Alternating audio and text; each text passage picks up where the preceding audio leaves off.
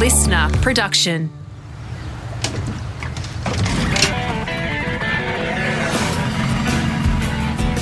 Hello, everyone. Thanks for joining us. Welcome to Hookline and Sinker's Boat Shed. In this series, we invite you to join us as we search for what it is that makes the perfect boat and what it is that probably doesn't. This is episode six Project Boats. I'm Luke McCredden, and with me is Andrew Hart and Nick Duigan from the hit TV show Hook, Line and Sinker. Throughout this series, we've taken you through the buying and setting up of your own boat that will get you into the world of boating. But what we're doing now is all about getting your hands dirty and turning you into the manufacturer. Andrew, you and Nick are well placed to take us through the do's and don'ts of project boats. But my first question is should I even take one on? Oh, of course you should. Project boating is the greatest thing a person with a love for boats can do. Uh, it is a journey, an emotional roller coaster as you breathe new life into an old classic. You give it new beginnings and another purpose. You find these heaps of junk by the road and you can see potential.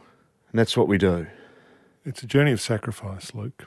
Um, project boating. It is a journey of sacrifice and self flagellation most of the time. We've done a lot of project boats. Um, we've sort of been doing project boats on the fishing show Hook, Line and Sinker for, well, it's more a boating show now, really, as Yeah. much as anything. It would be a decade now Yes. uh, that we've done project boats. Yes, and you know, project boats come in all shapes and sizes. If you if you buy, let's say you buy a second hand boat and there are a few little jobs to do to it, you might think, well, that's a bit of a project. I can take that, and using my own hands, my own skill, I can add value and make that a better thing. So I guess that's the proposition of a project boat: buying something of relatively low value and using your either skill or your money to give to somebody else to turn it into something of a higher value. So you know, the project boating landscape, Hardy, began for us, I guess, with a um, a thing we called the Beast. Well, it actually began before that. It began with Yamaha releasing a brand new outboard into the market, which at the time was a pretty seminal thing. It was a big outboard. It was the world's biggest, most powerful outboard engine. It was the V8 350 horsepower outboard, and uh, and Yamaha were, were sort of keen to do something with it. And back then, there weren't actually that many boats that it could go on because there just weren't trailer boats big enough to take a 350. So we thought outside the square, and we we thought, well, what about an old Bertram? You know, an old Bertram is a heavy old boat. It, it'd be perfect to to throw one of those 350s on the back of. So we found an old Bertram 23 foot boat from maybe 19, I don't know, was it late? Was it early 80s? It was 1990. It was a reasonably It was a late, new one. a reasonably late model one, but it had been sunk, not completely sunk, but a bit sunk. Yeah. in its life. I mean, actually, in its recent life. So the bloke, the bloke we bought it from was a mate of a mate, and he had this boat, and he said, "Oh God, I want to get rid of it because it's been sunk a bit, Yeah. and I can't get the." Electronics in the um, in the inboard motor back to spec, so it would go all right, and then it would stop, or then it would go. It used to go into a sort of a limp Like mode. most of those big old boats Yeah. with inboards in them. So, yeah, look, we decided it was the perfect project. And it was a bit of a leap of faith for us because it was, I mean, back then, you know, our, the hook, line, and sinker budget was $33 an episode. Yes, pretty much. And we purchased the Beast. How much was Beast? So this is a, a Bertram Flybridge, a 23 from Yep. Flybridge. If you know, if you're not familiar with those, they're quite a big boat with a little sort of place where you can sit on top of the roof. I think we paid 30 grand for it, which at the time was, um, you know, not peanuts. And I do remember at the time the 350 horsepower outboard Yeah. was $41,000. Yeah. So it represented a fair chunk of change for us. And obviously, you have to put an outboard on an inboard powered boat. There is a bit of water that's got to go under the bridge there as well. You've got to get the inboard out and do some changes, um, you know, in the back of the boat to make it all work. So she was a project. Um, that was the project. We were going to repower this thing, put a pod on the back of it, a fiberglass pod, and then bolt on the new Yamaha, and uh, and that was our project boat. I think the budget thing you spoke about before is an interesting one because for a lot of people, the look of that is, well, what's the point? I should just get a new one for the same price. It's about the passion of it, Nick, I dare say, that overrides the. Maybe you ignore the price a little yeah, bit. Yeah, no, you do definitely. Your your project boater is a um, you know is a spendthrift typically, uh, who's looking to get value for money. But when you do break it down, it becomes sort of problematic. So if we take the beast again as an example, you pay thirty grand for it. You then pay somebody $10,000 to put a pod on it, that's 40 grand. Then you pay $45,000 for the engine by the time you've got all the bits. What's that adding up to? Sort 85. of 85, close to 90 by the time you fix the trailer and whatever else you got to do. Then you got to put sounders in it, Then- radios yep, in it, yep. lights So in it. all of a sudden you're It's a $100,000 boat. It's a hundred thousand dollar boat, which is uh, twenty eight years old. And what can you sell it for? You can sell it for sixty five thousand dollars. no, that's the reality of project boats. You will never get your money back. No, in the short term. So I guess the economic reality Hmm. is that it's a value proposition over time. And it's not something that should be taken on for the sole purpose of trying to make money. To flip them? Hmm. No, not in our experience. Our experience, look, and that may change as your suite of skills builds up, Hmm. as you are able to do a lot of the, you know, grunt work yourself, then maybe you can do that. But for a, a $20,000 boat, a new engine is going to be a very big ticket item. You know, that's going to be exactly 100% of your purchase price, kind of right there. Hmm. So if you buy a $20,000 boat, you spend tw- another 20000 on, on an engine. But and let's be honest, we get things at a discounted rate because we do a program on it. So we get we are able to offer promotion to people to do jobs on these boats. Yeah. So it still costs us something, but it probably costs us you know half the price kind of thing. We get engines cheap, and we still can't make any money on those things. So that makes sense. I mean, you've got a half sunk Bertram Yep. And an opportunity of a new outboard to create this project. But I suppose for the person sitting at home having a half think about, you Yes, know, going, why? why? Why would you? Why would you? So the the point is, if you're going to keep the boat, if you're going to have this boat for an extended period of time, if this is your next ten years of boating, then it does make financial sense because Absolutely. you have, um, you know, if, if we take the Beast for example, as a with a brand new engine on it, a whole lot of horsepower, you know, all the insides of it remodeled, renewed, everything good to go. Look, to buy that boat is what? It's $180,000 new. Absolutely. Um, yeah, so no matter what the brand is. Yeah. Yes, again with a new engine. Um, Yep. We've got a new engine. So, from that standpoint, if you keep that boat for another 10 years and come to sell either the new one or the beast, then they're probably line ball in what you get for them 10 years down the track. Yep. So, there is, a, um, there is an economic payoff as long as you keep the boat. The other reason you do it is if the boat meant something to you. So if the boat was your dad's and you know it's been sitting in a paddock somewhere and it's got a rotten out transom and a rotten out floor, but it's a classic and you want to get that boat back up to scratch, that's another reason that people do it because the boat means something. And uh, and look, boats do mean things Yes. to people. You know, people have emotional attachments to boats. Um, Sentimental value in yeah. boats. You know, lots of shared memories made in the boat. And, uh, you know, that's hard to get back. And that's a good uh, a good reason to choose a project to take on like that, Andrew. And there's lots of other reasons, I guess. But again, going back to the the thought process of taking on a project, but there's some golden rules that people should know about. I dare say there probably are. There are doing it once, doing it well is probably a um, not a bad philosophical standpoint to come from because the problem with dodging it up or bodging it up is that down the track it will come back to bite you. We had an interesting joint project last year on the fishing show or the last couple of years on Hook, Line and Sinker where Andrew and I each bought a different boat and it was meant to be project boats on a budget and we quickly, well I quickly determined that I couldn't really do my project boat on a budget and blew the budget up badly. But we took different um, roads to do up our boats, Hardy, didn't we?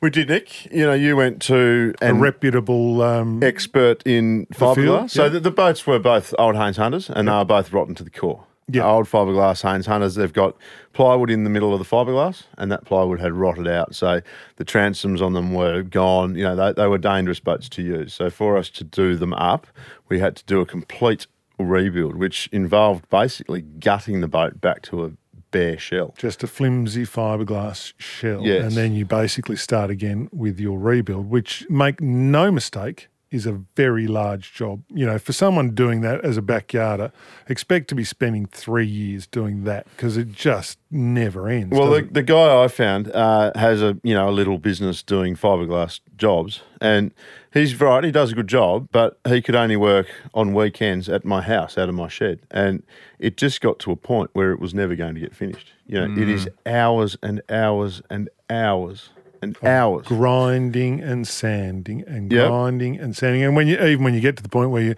laying some um, fiberglass in the boat and rolling it out and you know Yep. putting the resin in, then you've got to let that all go off. So you know you can't do anything else until that's You can do a layer a day kind of thing, and then you've got to come back, you know. And and I lived sort of an hour away from him, so it was just never going to get finished. Plus, there were some other issues which we might get to a little bit later on when, when we talk about the things that can go wrong with project boats. But um, if if you're going to do a fiberglass rebuild, get it done right by a factory of fiberglass types. Unless you are a fiberglasser, and Yeah. yeah, unless you want to, if this is something you want to do, I would encourage people to have a go if that's something you want to do. If you got the time, but don't underestimate how long that will take. No. It will take you years to rebuild the innards of a fiberglass boat to any kind of decent sort of standard. And the other thing that you need to know about fiberglasses is that they might tell you it'll take three months.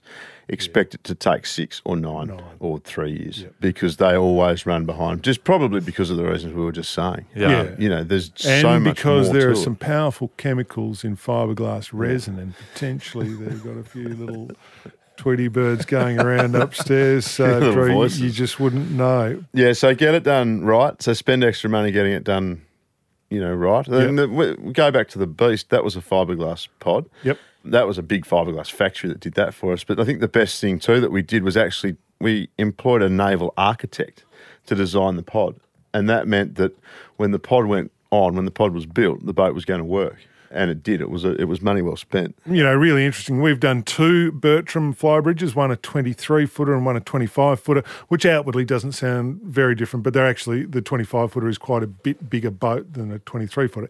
Anyway, so with the 23, we put an outboard on the back, had the naval architect design it all so it floated on its lines, put it in the water. It floated on its lines, it handled properly, it went Beautiful well. boat.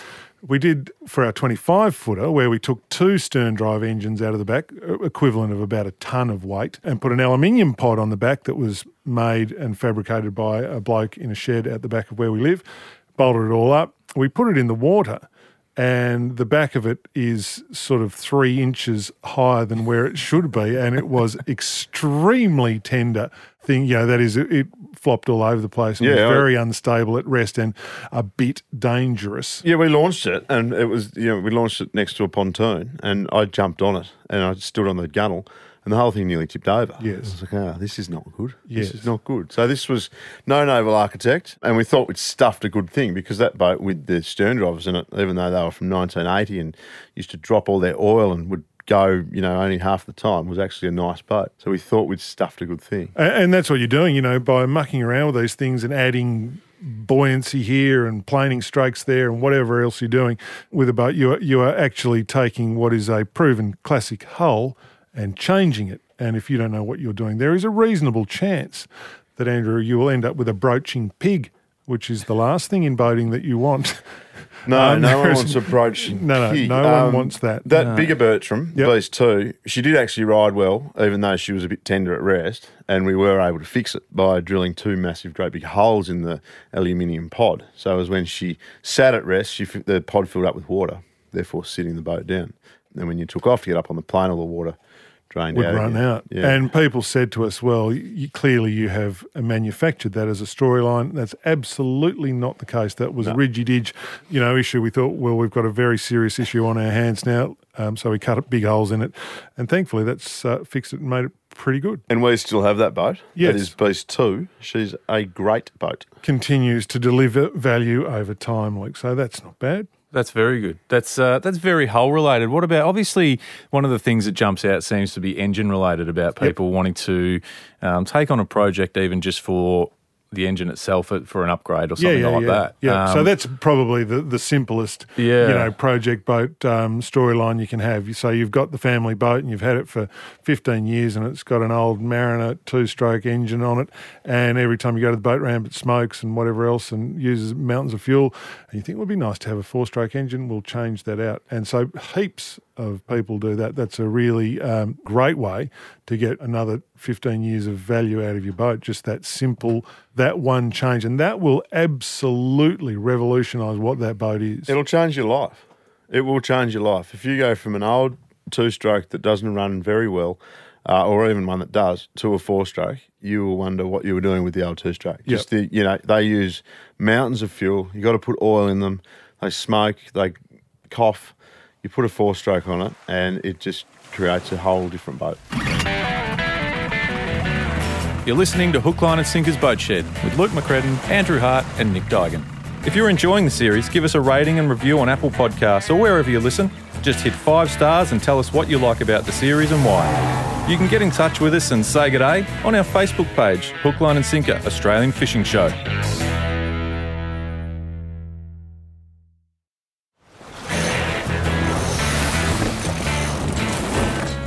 List of golden rules continues, Nick. There's a lot of things to consider and, and take on as serious rules when it comes to this sort of project. yeah. Um, look, and another one that I guess we have probably discovered over time, and it's hard for a person as positive as me to, Mm. to, to cope with this, but it's basically expect the worst. If something feels a bit soft, Drew, you know, if there's a bit of a spongy spot in the floor, basically the whole thing's got to come out, and probably the transom as well, and all the stringers. The she'll be right attitude, Yep. Nick, in project boating Yes. is not going to get you far. No. It might get you to the bottom of the ocean. Yes, indeed. Uh, it might sink you because she won't be right. no, she's she'll not be right. wrong. She's- she'll be a disaster. She's stuffed. Yep, Um, she's cactus. If you jump up and down on the floor and it sort of moves, yeah, she's stuffed. the whole floor has to come out Yep. and be replaced. Yep. And probably the things holding up the floor, Yep. Uh, They're called stringers. the stringers, they have to come out. The Yep. Mm. fuel tank will be rotten. Um, if there's a small sort of pinhole in your trailer, Luke, the whole thing's probably rotten to the core and about Mm. to break in half.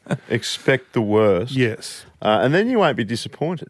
Yeah, yeah, yeah. When Sometimes you take it in cl- to get it fixed and, oh, you can, you just have to have a floor, not stringers. Yeah, great, Oh, great good. result. Excellent. Yeah, How's the fuel tank? Fuel tank's fine. Okay, good. unbelievable. Five grand, not ten grand. Yeah. happy days. Yeah. I'll But again, these could be things that uh, uh, are looked at in the purchasing process when they're p- looking for something as a Yeah. project. That could be considered a, a, a great thing. Look, I can't wait to fix all the floor. Yes. Uh, you know, in a lot of cases, there will be surprises underneath, as you say, that could uh, you might not have expected or anticipated. The vague issue is that if you're like me, you get a bit swept up in the whole process and you just try and find an excuse to buy the boat anyway, despite all its issues. So, you know, one of the great things to do when you are looking at any boat, particularly or a fiberglass boat, is to tilt the engine all the way up and then sort of swing on the skeg. Try and make the transom wobble.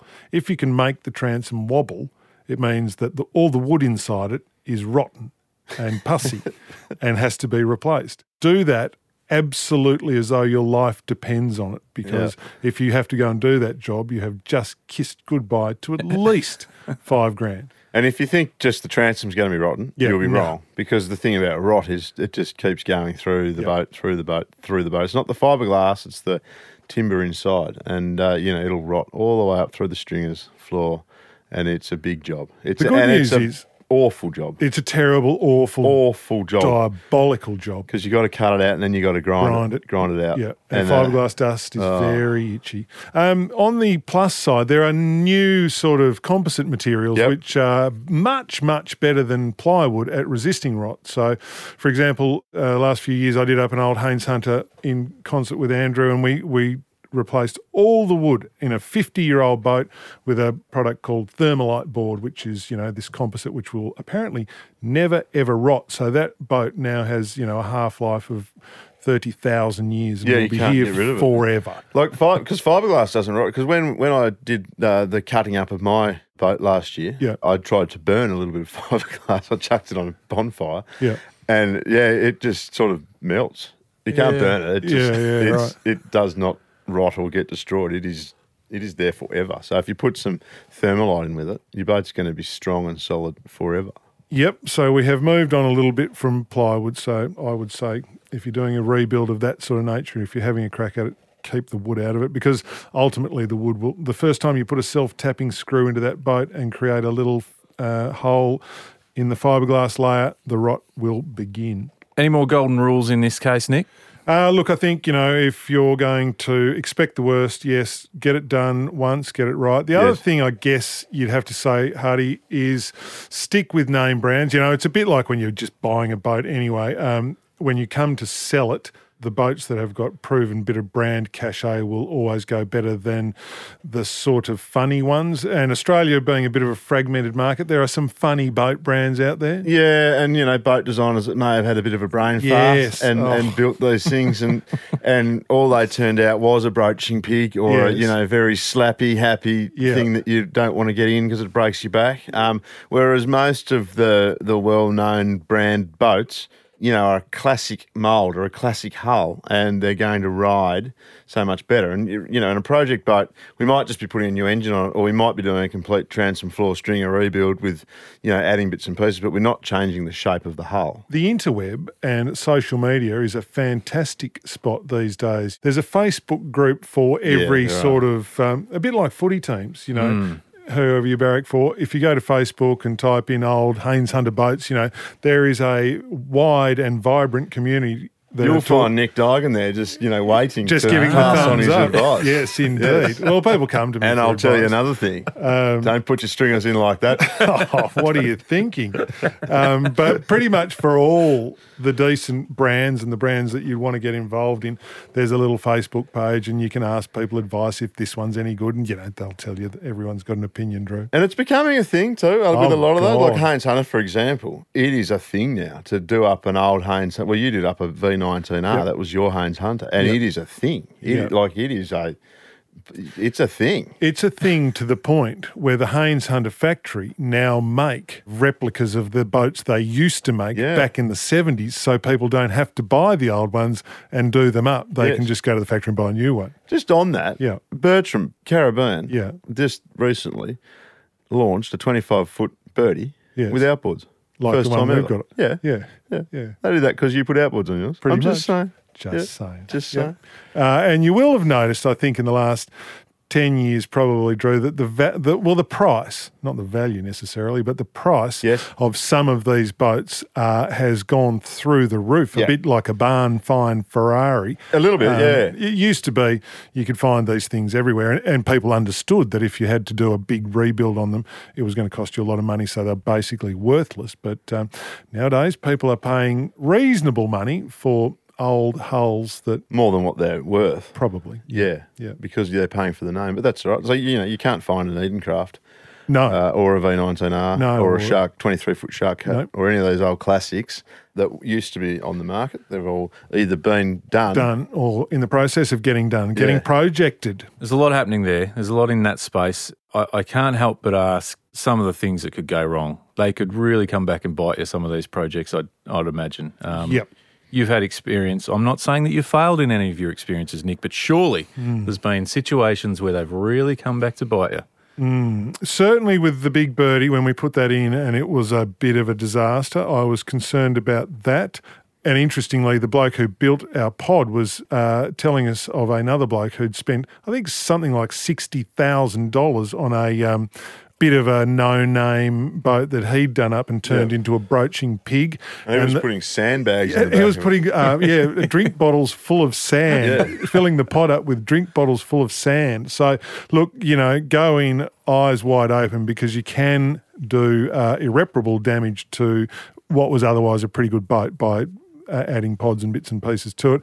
Structurally, we have learned firsthand that there are things that can go wrong, Andrew. I just wish one of those days something, you know, like dropping the boat on the ramp. Yeah, that was Yeah. me. Yeah, then it's all last year, yeah, my boat split in two. Yeah, that was me. It split in two. So, Yeah. for people who aren't um, familiar with the story, uh, Hardy did up a Haines Hunter Tri Hunter, which was a little cathedral hull, 17 foot boat, classic, only made very few, which points to its classic nature. Sort of a thing from maybe 1970, and did this whole kind of budget backyard horror show restoration on it. And then it came to the point That's harsh. um, in in the in the Horror show, show.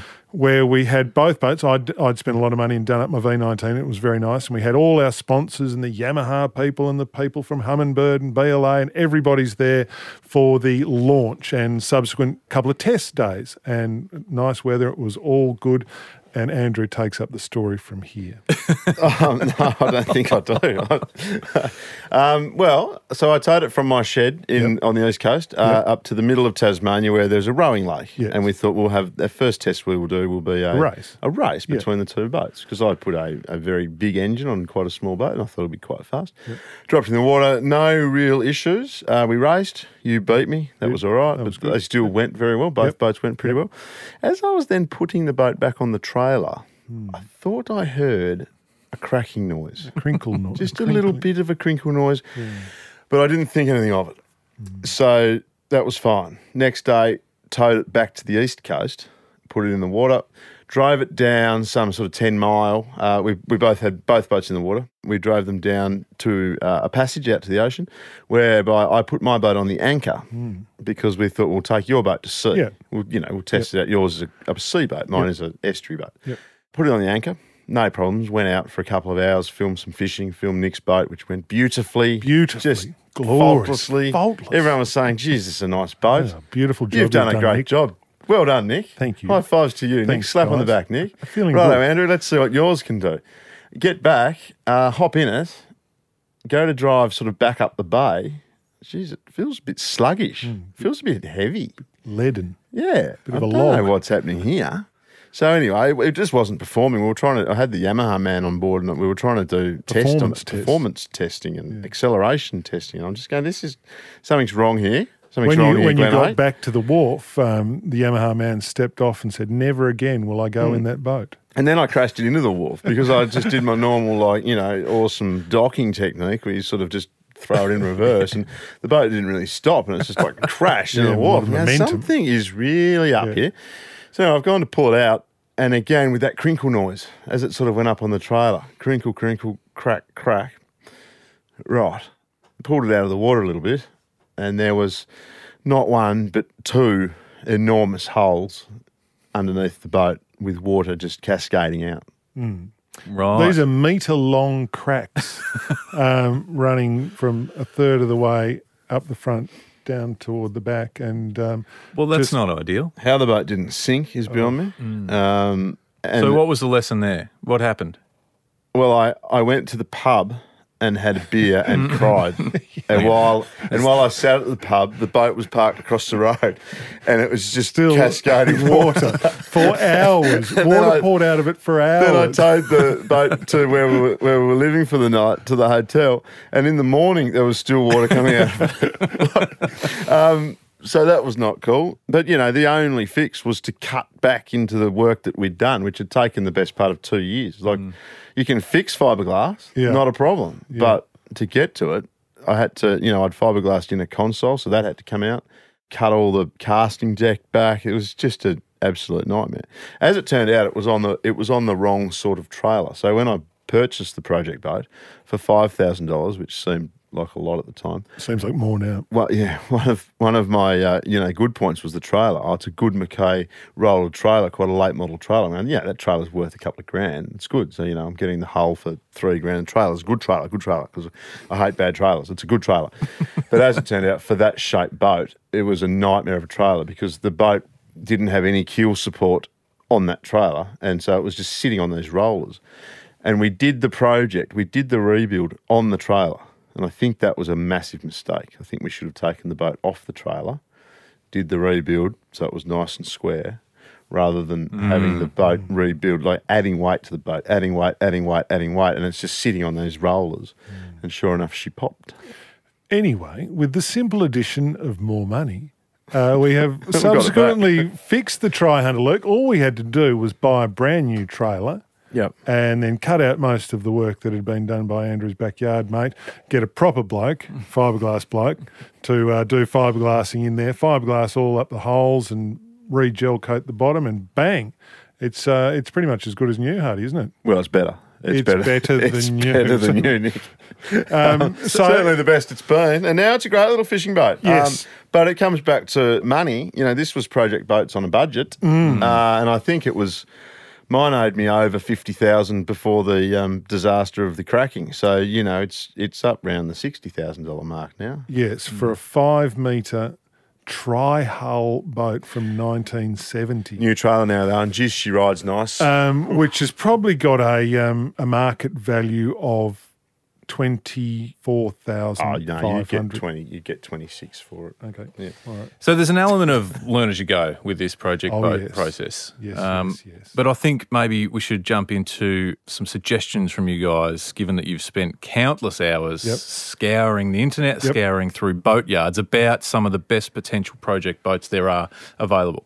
Yes, uh, and, and this is important, you know, because we want to stick to what are saleable items once your project comes to an end or once you're looking for your next project. Hardy, we've talked a lot, I guess, about fiberglass boats. Uh, we shouldn't overlook the plethora of aluminium boats that are out there, and there are some really good. I, I guess a project boat only becomes a project boat after a reasonable period of time has elapsed from it being a new boat Yeah. you know, they go from being a new boat to a sort of second-hand boat, and then maybe a third-hand boat, and then they're starting They to get in, the, uh, getting boat. in the realm of a project boat.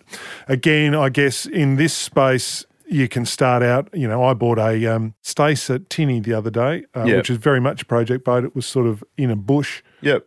Full of sand, Yep. uh, and it was probably pretty old, whatever. But fundamentally, it's fine. Yeah, aluminium's great. And Yeah. we haven't really spoken about aluminium. There's a few little things you need to watch out for.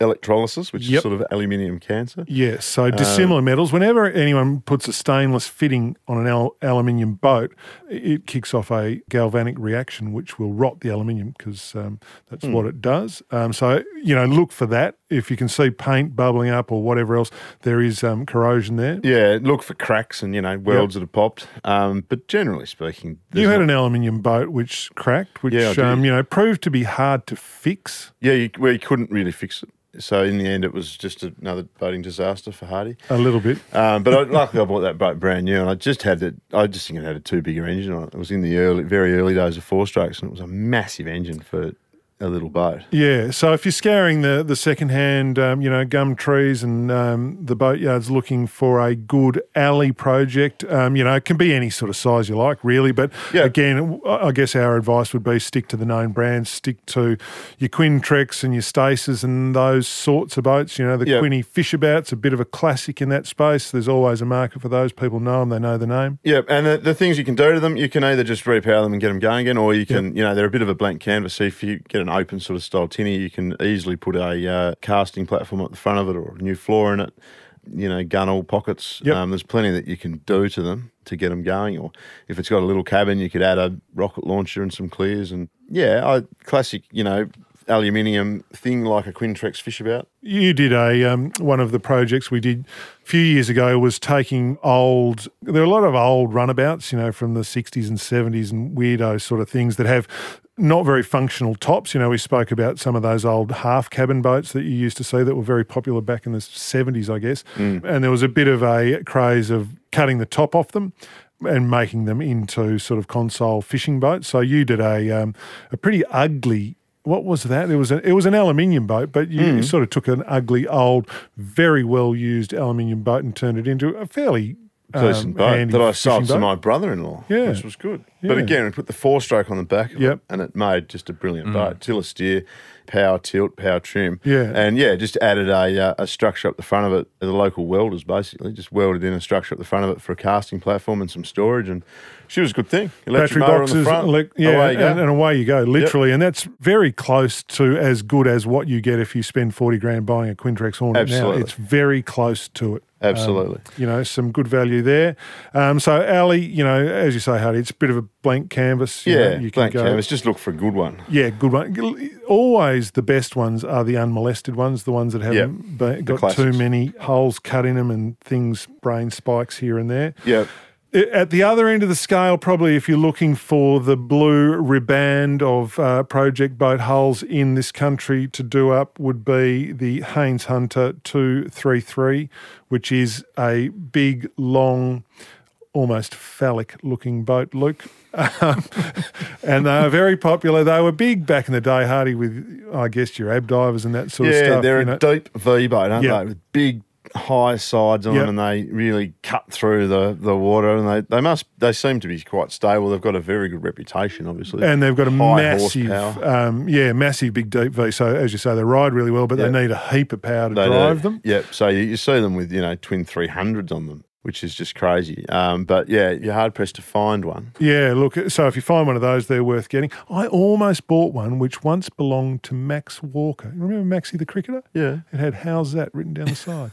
Did Should've really? I should have bought fourteen grand. Um, So that was expensive back then. yeah, it was. It was a lot back then. Yeah. But nowadays, you know, there's there's sort of three or four manufacturers that build basically that boat. And it's a two hundred thousand dollar thing. it's a two hundred thousand dollar boat. So if you can find one for fourteen grand, buy it, do it up. yep. I guess another one that we like, Huddy, and we think represents excellent value is the Bertram Flybridge range. Um, you know, probably the best value one is the 25 still. Yeah, the 25, if you can repower it like what we've done, and as I said before, we can't get rid of it. It's just too good a boat. Yeah. It's got room to camp, room to cruise. You know, I, I go away camping on it with my two kids and wife, and it's got plenty of room for that. As a sea boat, it's just fantastic because it's such a big, Sort of heavy remarkable, boat. isn't it? Yep. It just goes, you know, 20 knots, that boat goes Yeah. through most stuff. Yeah, At, at pretty happy. 16 knots, it goes through absolute snot. Yeah, Horrible, yeah. horrible sea. And, Yeah. and you feel safe and secure in it. And the thing about those Bertrams, I think I'm right in saying there's no timber in the construction. No. I think there is timber in the transom. I think the transom's got a timber inlay, but it's not too bad because they seem to be pretty stable. But Yep. the floors and the stringers, Yep. So less Fiberglass. risk of all the rot. that's right. Hmm. Much less Floor and risk. stringers won't rot. No, so it'll all be good, and you know that's that's good to know. Yep. Those boats are uh, are available in a 23 footer or a 26 footer or whatever, um, Yep. depending on how much you want to pay. But yeah, just get the get the mod done right. I'd absolutely um, go for putting outboards on it. Absolutely. But just get it done right. Yes. They probably don't look as good with the outboards on them as they do with No. the stern drives. They're a nice, neat looking boat, bit of a classic looking thing with stern drives, but uh, outboards make them a nice thing and much more fuel efficient and stuff. And you know, you can get a Bertram 25 on a trailer for still 20. 20 ish, 25, you know, Yep. so it's a lot of boat for 25 grand. Yep.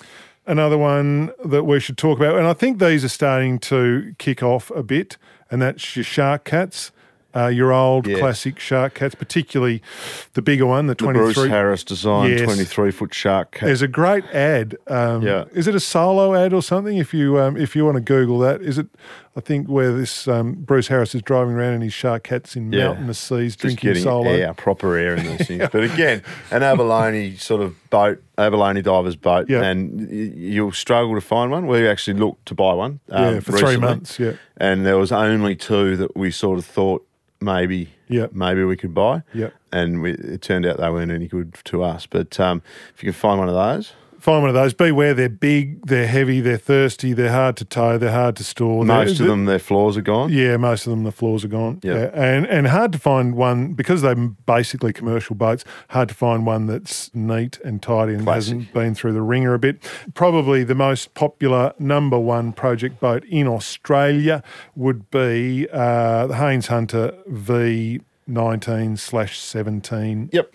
the v boats The V boats, good old classic boat. So yours was from 1968 or 9. Yep. That's when they started building them. They haven't Yep. really changed. There's some with reverse chines, there's some without. yeah the older ones are a thing called a reverse chine where the hull is actually built in a sandwich mold which is a bit of an old fashioned thing um, the later ones are built in a normal plug mold where it was molded in one piece From a Um, ride point of view, though, you would Look, say I've just good. done 70 hours in mine over the summer. Yeah. It's good. It's not ridiculous or anything. It's not a magic carpet. It's, No, but it's not a big boat, and I think you No. need to remember that. no, Um, no, ride is good. yeah. Um, you know, and, and I spent a lot of money doing that one up. So I think retail about 90 grand Yep. to get it from a $5,000 shell to a very nicely finished boat. So 90 grand. But, you know, if you're going to buy a new 90 grand, And it is a new, boat six now. Got boat. therm- thermalite throughout. You know, Yep. it's never going to rot again. Yep. New engines. Yep. But the uh, thing with the V boats Yep.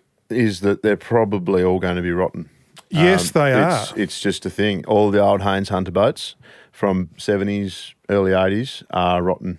all the seem core. to be rotten. So I don't know what they were doing at the Haines factory, Luke. They might have been having a big long play lunch. But um, the, the thing about the V boats is there is a definite market for them. So people know them, they know that they go well, and if you do one up to a reasonable standard, you'll have no trouble getting rid of it. So project boating, I'm saying yes, we will continue to project boat Yes. despite the lows because the Project highs far outweigh the lows. Project boating, three and a half stars.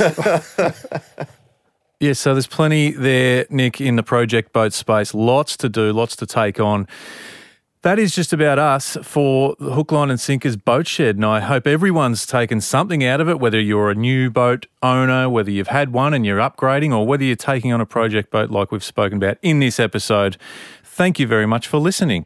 Any final words of wisdom, guys, as we wrap up this series? Who asked you, fella? Um, don't don't take your safety chain off until your boat is in the water at the boat ramp Ah, because yes. you don't want to be that bloke that drops the boat. I can assure you of that. and I would say, don't be afraid to go boating. Boating is awesome. We will see you out there on the water.